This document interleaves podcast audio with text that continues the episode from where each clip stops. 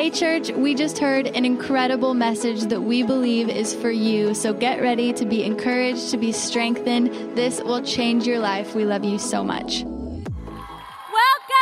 Are you already loving tonight? Can you feel all the prayer? Like, it just, don't you feel prayed for? Don't you feel safe? So glad you made it. You fought traffic and you made a way for someone else to come. Shout out to everyone who brought a friend. Yes, we're so glad you're here. And also joining us tonight through the screen is our Antigua sisterhood. We love you. We're so glad you are here with us in spirit. Pastor Whitney, we love you. Woo woo. Well, we are going to jump right in because I got a word on my heart. And so many things tried to come against me sharing this word tonight. So I'm excited about giving the enemy a black eye. John 15, verses 1 through 4. We're just going to jump right in. I am the true vine, and my Father is the gardener. We've been in a series on the fruit of the Spirit. It's online. If this is your first time, jump back in. But you haven't missed anything, meaning you'll be able to ride along with us. He cuts off every branch in me that bears no fruit. Say, cut off. While every branch that does bear fruit, he prunes so it'll be even more fruitful. You are already clean. Someone needed to hear that tonight. Someone came here either in Antigua or in Dallas, covered with shame, covered with guilt, ridden with fear. And you need to know that he has made you clean. Because of the word I have spoken to you. Remain in me, as I also remain in you. No branch can bear fruit by itself. Stay planted, stay plugged in, stay in relationships. It, is mu- ooh, it must remain in the vine. Neither can you bear fruit unless you remain in me. And as I was thinking about that scripture, we've talked about it throughout this series.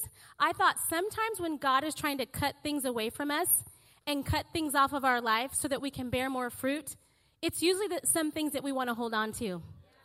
But if we don't let go and release and allow Him to prune us so that we can bear more fruit, the fruit that's on our vines will not flourish. And so don't despise the cutting.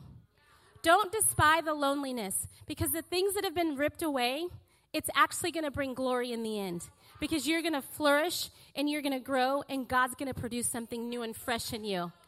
And I think who here tonight, and you don't have to raise your hand, is just tired?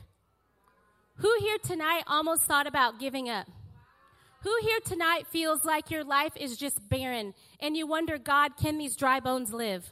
Who here tonight has been through hell and back? Who here tonight has fought some battles? Am I talking to real women who have been through some real life? Or is everything just pretty and unicorns and skittles for you every day? I'm talking to girls who have been through some stuff. Girls who know how to fight. Girls who decided, I'm not going to give up even though I want to give up. I'm talking to real people tonight, and I have a word on my heart to give you the grace and the strength to fight every battle that you're facing. It says here, I love this. Go with me to 1 Kings 20. There's a story here that I'm going to set up, but I want you to read it later tonight because there's not any way that I could peel back all the layers, but I want you to read it tonight because it's powerful. Bottom line, as I just paraphrase the story, there's this bad guy. He's traumatizing God's kids, coming after him.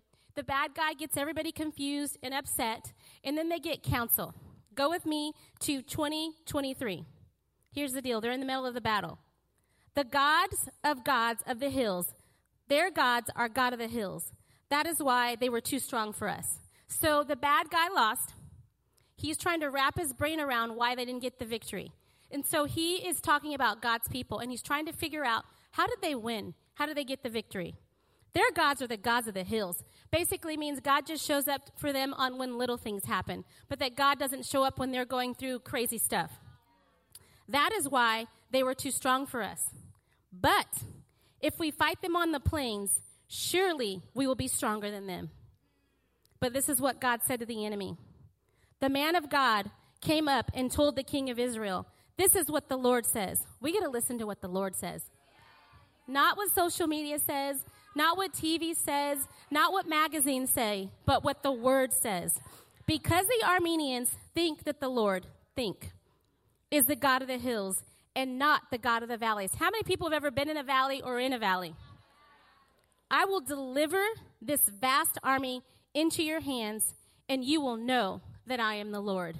Bottom line of that scripture, basically, it's saying that God is God in the valley. He is not just God on the good days. He is not just God when you have a plan and everything is all figured out. He is God in the valley. And I feel like some of us are in a valley tonight. And some of us have lost our faith, have lost our expectancy because we think we only serve a God of the hills. But I'm here to tell you that not only you serve a God of the hills, you serve a God of the valley. You serve a God who is faithful, who is true, who is loving, who is kind, and sees you in your darkest hour. He has a new revelation that he wants to present to you in the valley. He has a new part of his character, a new part of his grace, a new part of his peace that he wants to present to you in the valley. And so I want anyone to know tonight who's facing any kind of battle, anyone whose family members are facing any kind of battle, that God wants to show up and give victory on your behalf. And He wants to show you a new side of His grace, a new side of His glory, even in the valley. It's so powerful. He's so faithful. When you don't know how to pay your bills, He's still God. When you can pay your bills, He's still God. When you're going through a divorce, He's still God.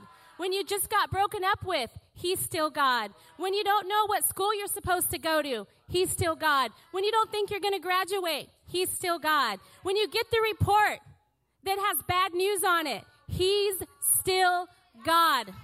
When it looks like it's not going to turn out, He's still God. What I'm noticing in this life is that so many of us only think that God shows up in the good days. We don't even look for Him in the valleys because we're waiting for us to have a birthday party or a celebration or a baby shower. That's, that's when he's faithful. That's when he's good. That's when he's my redeemer. But he's faithful and good when you're in the fight. He's faithful and good when things don't make sense. He's God of not just the hills, but God of the valleys. Am I with you tonight? Man, I, I, that encouraged me. He's also the God, he's still God and he's still faithful when you get fired. He's still faithful when you get rejected. He wants you to lean on Him and trust in Him and look to Him in the valley. The enemy has sold us some bad news and made us some lies and made us think that we can't call upon the name of the Lord and that He has forgotten us, that God has abandoned us when life hits. So then we're just silent. Then we're just mute. But I'm turning off the mute button tonight. And I'm pressing play and saying, God is faithful. God is true. God is with you in the fight. So do not grow weary. At the appointed time, you will reap a harvest. He's not only the God of the valley, He's also the God of the pit. Have you ever been in a pit so deep that you just thought it was over? Have you ever been in a pit in your mindset? A pit in your relationships? A pit where you thought I might as well be left for dead? Joseph was. He was the favorite. Had all the favor on his life, had all the dreams, the fancy coat. He was the it boy. And then his brothers got jealous, threw him in a pit. Some of us, I'm, I just want to say I'm proud of you for being here tonight because some of us have been thrown in a pit by other girls, left for dead, either by bullying, by rejecting us, by lying on us. And I just want to say I'm proud of you for giving it another chance. I'm proud of you for trusting again. I'm proud of you for saying I'm not letting those past relationships define my ability, define my ability to trust women again. I just want you to know that we are trustworthy, that we have your best interest in mind, that you really are loved, valued, and believed in. And we really are a group of women who are encouraging each other, who are speaking life to one another, who see dry bones and say, you know what? Breakthrough is still coming. The situation may look dead, but my God is able to do exceedingly abundantly more than you can ask, think, or imagine. Is this an atmosphere of faith tonight? He's the God of the valley. He's also the God of the pit. And Joseph was in the pit, left for dead. Didn't even know he was going to make it to the palace. Read the story tonight in Genesis.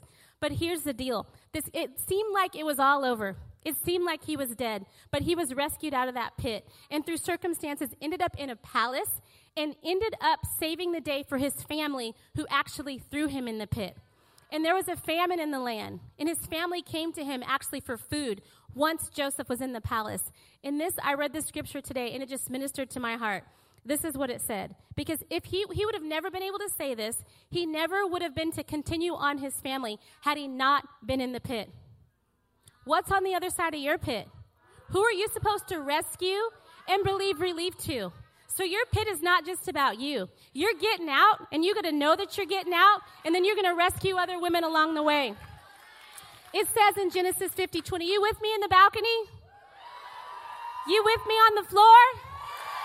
You with me in Antigua? We love you. Genesis 50, verse 20, NIV. This is Joseph's words to his family. Think about everything that's come against you. Think about the words, the lies, the battles, the doubts, the fears, the people who told you you'd never make it, you'd never get into that school, you'd never get past that eating disorder, you'd never get past that bankruptcy, you'd never get past those doubts, you'd never get past that failing marriage, you'd never get past that old mindset, you'd never get past that old patterns. This is our word for them. This is what Joseph said. And he's shouting from heaven. Verse 20 You intended to harm me but God. Everybody say, but God. Intended it for good to accomplish what is now being done to save many lives. What in the world? This Bible that we read is alive and it is active. You intended it for harm. God, God flipped the switch and turned it around for His glory and His fame. I was raised by a single mom. My dad, when he found out that my mom was pregnant, he was in college, and he said, I got to finish school, you're on your own. What was intended for bad, now I'm here today preaching the gospel, raised by a single mom, telling you about the life giving message of Jesus Christ. What was intended for bad, what was intended for me to be an orphan, I am now a child of God, a daughter of the king. You're a child of God, you're a daughter of the king. So, what was intended for your bad, don't dwell on that flip the switch and say, God, this is going to turn around for your good. This is good news for somebody. This is good news for somebody who's in a valley. This is good news for somebody who's in a pit. What was meant for harm, those words, just let that marinate in your spirit tonight, is going to be flipped for your good. So many people go through so many battles, but sometimes they just stay on the battlefield. But I'm here to remind you that tonight God wants victory for you. He's not only God in the valley, He's not only God in the pit with Joseph, He's also God in the fire. I don't know who's in a fire tonight.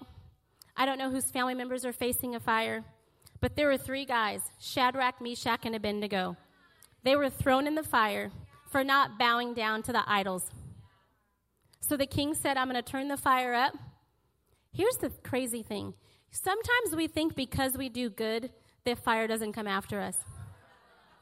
I'm doing all the right things. Fire still comes. We are not exempt from fire. We're not exempt from battles. Shadrach, Meshach, and Abednego thrown into the furnace. But guess what? A fourth man was in the fire. And guess what? They made it through the fire. And guess what? They didn't bow. They came out. And guess what? They didn't smell like smoke. That's good news for somebody tonight. That you can go through the fire, you can go through hell and back, and come back not even smelling like smoke. I know so many of your stories in this room tonight, and so many of you are, all of you are so beautiful, but we have all been through some fire. You meet people in the hallways, and sometimes you think, oh, I'm intimidated. I can never be like them. I can never have a marriage like them. You don't know the fire they went through. They have been through some fire. To have a strong marriage, you have to go through fire to make it on the other side after you've had a miscarriage, but then you have a baby. Don't just ask, how's the baby doing? Say, how did you get through the pain when you first lost the first one? That's what I want to know. Real lives, real stories. We focus so much on the highlight reels, and we don't talk about when people go through the fire and how they got out of the fire and how they don't smell like smoke. That's what happened to Shadrach, Meshach, and Abednego. Go with me to Daniel 3 16 through 18. I love this. Shadrach, Meshach, and Abednego replied to the king Nebuchadnezzar. Listen to this. This is what he said before he threw them into the fire. Listen to this faith. Listen to this just fierceness in the face of adversity.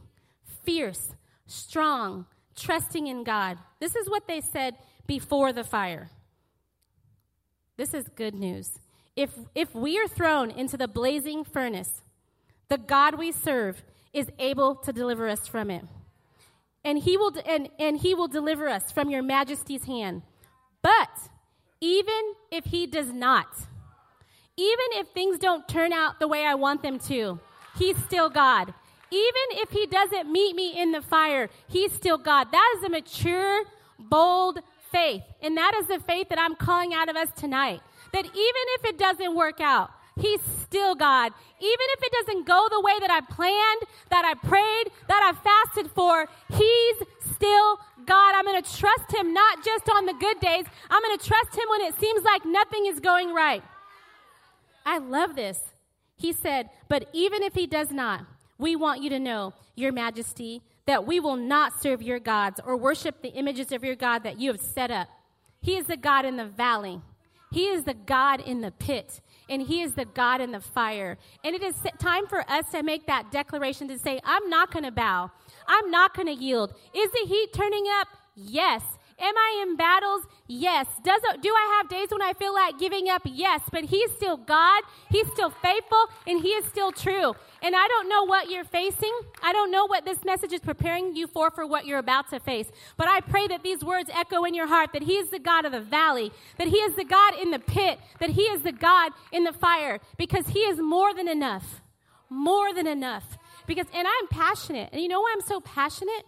Because real life is happening to people. And we need to fill our world with hope, with peace, with grace, and strength. Do we have fun? Yes, we have fun. But we need a word in our mouth when the fire gets turned up. We need someone to say, Don't bow. He hasn't called you back. Don't bow. You're still not married yet. Don't bow by sleeping around. You still don't have the report you want. Don't bow. You're still not getting the grades you want. Don't bow. That's what our anthem should be to each other. That even when it turns up, we're not going to bow. We're going to walk past those magazines that make us feel like we need to look a certain way. We're going to unfollow those Instagram feeds that make us feel insecure. We are not gonna bow. Because here's the deal Isaiah 43 18 and 19. Forget the former things. This is a word for us tonight. Do not dwell on the past. See, I am doing a new thing. Now it springs up. Do you not perceive it? I am making a way in the wilderness and streams in the wasteland. A new thing is coming your way. Stop looking at the past. Stop focusing on the glory days. Stop smelling the sweatshirt that had his cologne on it. Stop listening to the songs that bring back those memories. Can I be real tonight? God is doing something new. Some of us get locked in our patterns get locked in our habits, get locked in our check checklists, and God wants to do something new for you. He wants you to rip up that spreadsheet. Sometimes you got to rip up the checklist and say, God, I embrace the new. Things don't have to be how I plan them. We try to overplan, overcommit, over strategize our lives, and don't leave room for the Father to whisper something new. And tonight, He is saying, I'm whispering something new. I'm raising up a group of daughters who are going to be known that they're called by God, who are going to be known that they're not going to bow to the world standards, who are going to be known for speaking life, who are going to be known for boldness, who are going to be known for seeing things new. And as I was praying for us as a group of women, and I was praying for the future of us, every year we host a women's conference because we don't want just women in here to know that they're valued, loved, and believed in. We want women all across the world to know that. And so for the past six years, we have rolled out the red carpet. It's very similar to what we do here at Sisterhood, but we rent a theater. We have hors d'oeuvres. We have, we just go wild and spoil women. We worship until we cry. We laugh until our stomach hurts and we declare God's goodness. And what happens is see uh, women come from all over the world just to sit under the umbrella of God's presence. In this church, all of you help host that. And we're getting ready to do that this fall. And I just want you to get to a place where you're like, God, you're doing a work in my life, but I want to be expectant for the other women that you want to do a work in. You're not just doing a work in this room. You're not just doing a work in Antigua with the beautiful women there. You're doing a work all over the world, and I want to be part of it. So, what are we doing? We're getting ready to host a conference. And as I was praying, yes, it's going to be awesome. And as I've been praying over the last couple years, God has had us on this journey about the seed and how God wants to bring life to the seed. And then we've been studying the fruits of the Spirit and get fruit of the Spirit and getting into formation and understanding who we are in Christ. And as I was praying over the last two years, God challenged me and said, Would you be willing to change the name of your conference? Would you be willing to do something new, even if it's uncomfortable? Would you be willing to go where I'm calling? The season is changing, the wind is beckoning, taking us in another direction. Would you be willing? And I said yes. And so I want to announce to you that we've changed the name of our women's conference to Cultivate Conference. And cultivate, yes, yes, yes. So excited, so excited. And y'all, we are called to cultivate women. And cultivate means to promote growth or development. So we want to see women all over the world grow into the women that God called them to be. We don't want to compete against each other. We want to promote growth and development. We want to be known that women that cause harvest to come. We want to be known as women that plant. We want to be known as women that prepare, that raise, that till, that take the soil of someone else's lives and say, This soil may be dead, but I'm going to cultivate it with the Word of God. I'm going to cultivate it with prayer. I'm going to cultivate it by showing up at the hospital room when nobody else is there. I'm going to cultivate it by texting you when you used to be texted by boys. I'm going to surround you with a bunch of girls that say, You are lovely, you are beautiful, you are believed in. We are going to be known as women that cultivate the all over the world. Let's pray. We're going to pray and then we're going to watch our new promo video. Father God, let's stand. I want to pray. Father God, I thank you for the daughters in this house. And I thank you that you're calling us to cultivate. I thank you that all things are passed away, that all things have become new. I thank you that there's a change in